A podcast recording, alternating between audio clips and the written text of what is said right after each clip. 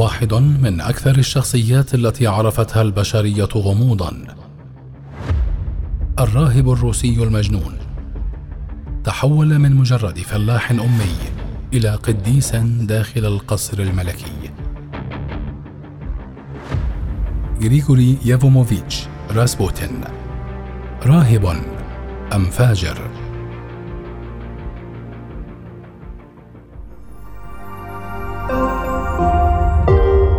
بودكاست.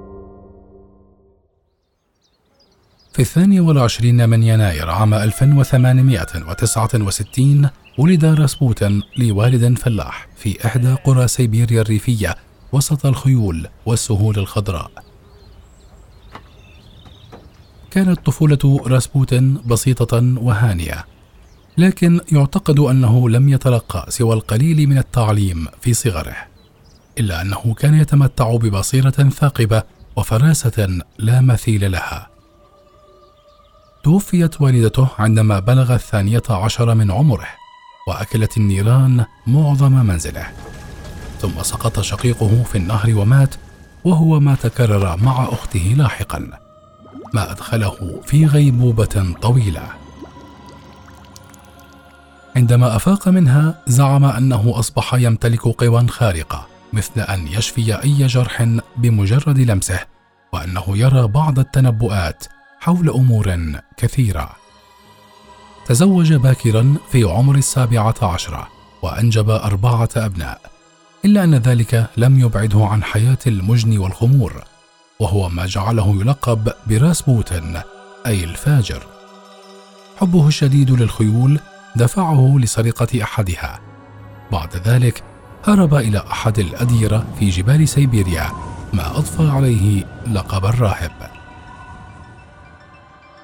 لم يكن راسبوتن راهبا وإنما اقترب من حياة الرهبان إلا أنه لم يجد نفسه في هذا الوسط الروحاني فرحل عن هذه المنطقة ليتجول في أنحاء روسيا ليكتسب المهارة في كيفية التعامل مع طبقة النبلاء. بعد علمه بمحبة البلاط الملكي للظواهر الخارقة والسحر والتنجيم قرر تعلمها للوصول إلى قلوب الأسرة الحاكمة. استطاع بمكره الدخول إلى القصر عن طريق إحدى النبيلات التي عرفته على عالم لاهوت. كان هو كاهن الاعتراف الذي تلجأ إليه ألكسندرا زوجة قيصر روسيا نيكولا رومانوف الثاني. قام عالم اللاهوت بتقديم راسبوتن إلى البلاط الملكي عبر راهبتين اختصاصهما تقديم رجال الدين المقدسين إلى البلاط بهدف مساعدة القيصر. في شهر نوفمبر عام 1905 تعرف راسبوتن إلى القيصر والملكة التي تحب هي الأخرى الظواهر الخارقة وما لبث أن أصبح محبوبا من قبل نساء القصر كان ولي العهد أليكسس مصابا بمرض الهيموفيليا أو سيلان الدم الوراثي والذي قد ورثه عن أمه وأخواله وهو المرض الذي قضى على عدد من أفراد الأسرة الحاكمة.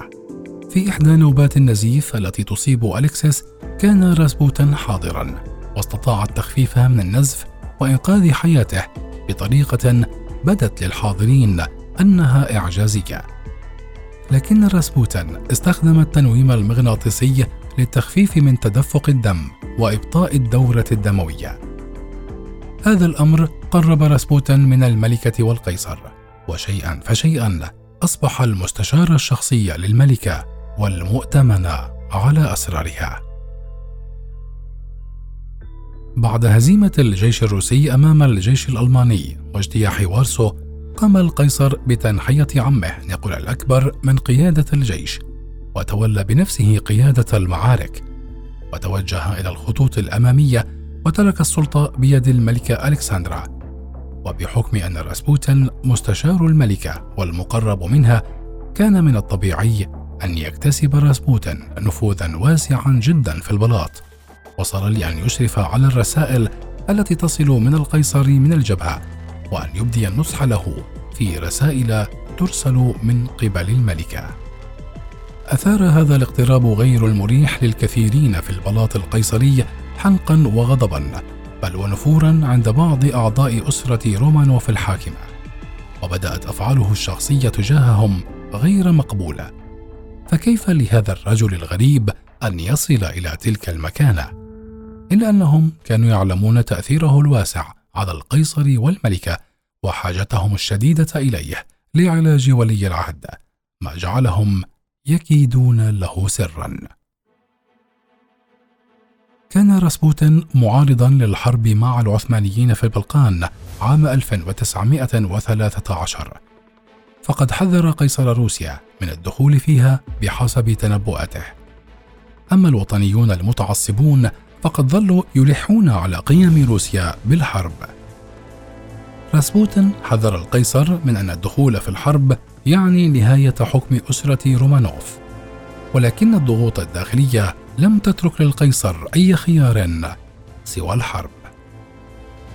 كان اثنان من أنصار راسبوتين السابقين وهما ليودور وهيرموغن على اقتناع تام بأن راسبوتين ما هو إلا صورة من صور الشيطان.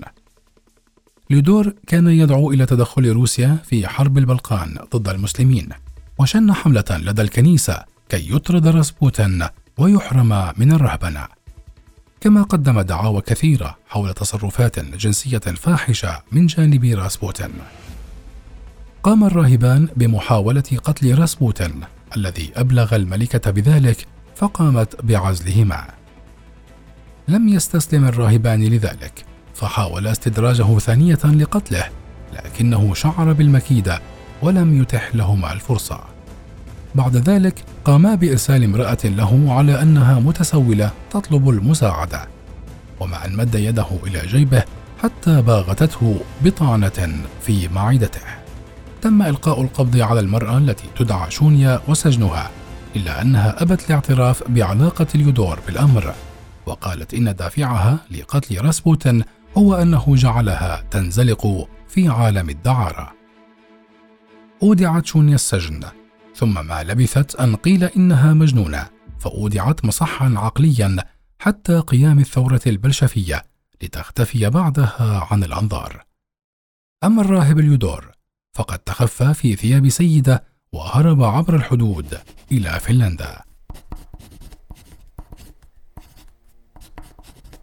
أرسل راسبوتين من المستشفى رسالة إلى القيصر يحثه على عدم دخول الحرب. لم يرد القيصر على الرسالة وبدأ بحشد قواته استعدادا للحرب العالمية الأولى التي جلبت كارثة على وطنه حيث فقد أكثر من أربعة ملايين روسيا أرواحهم.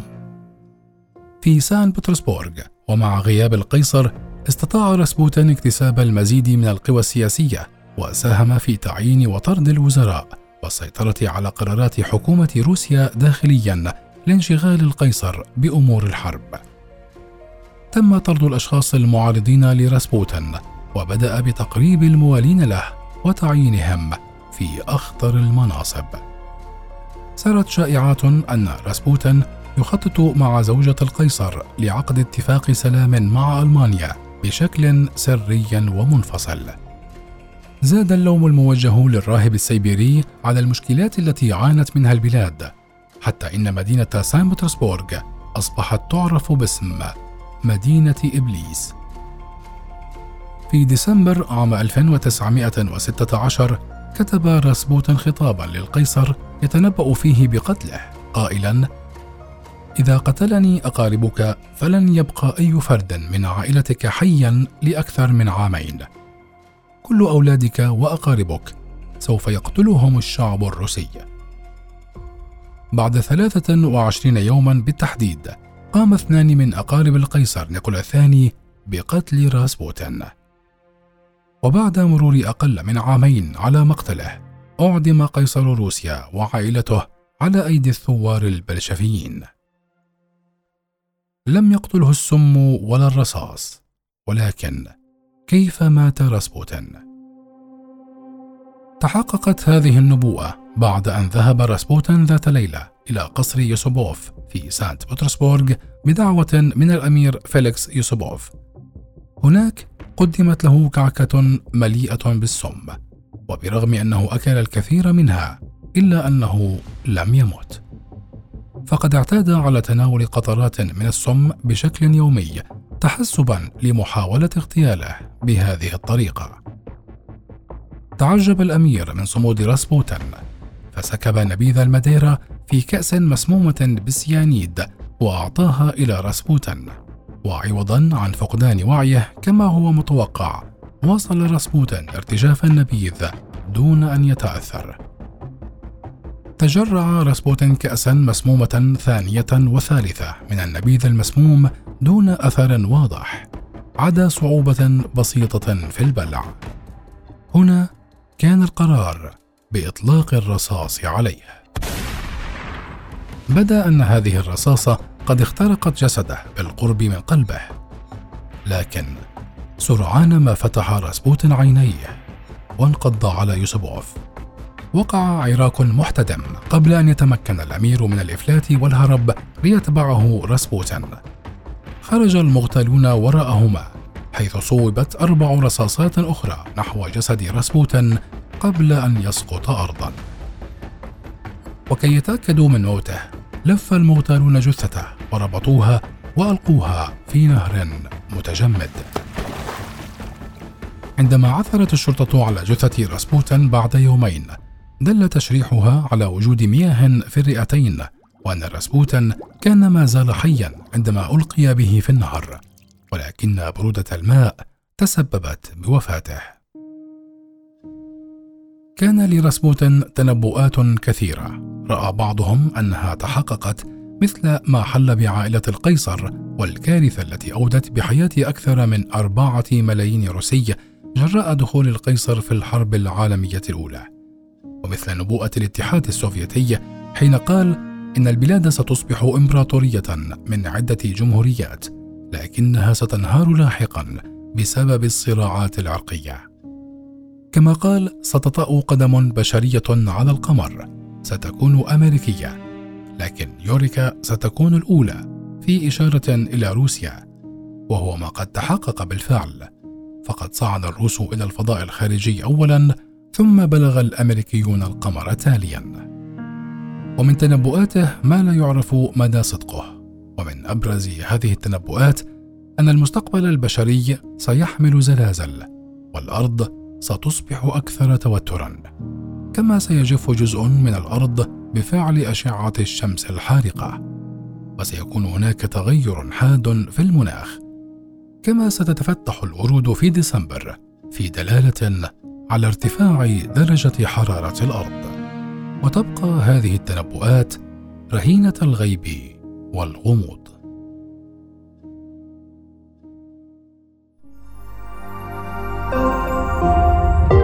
رؤيا بودكاست.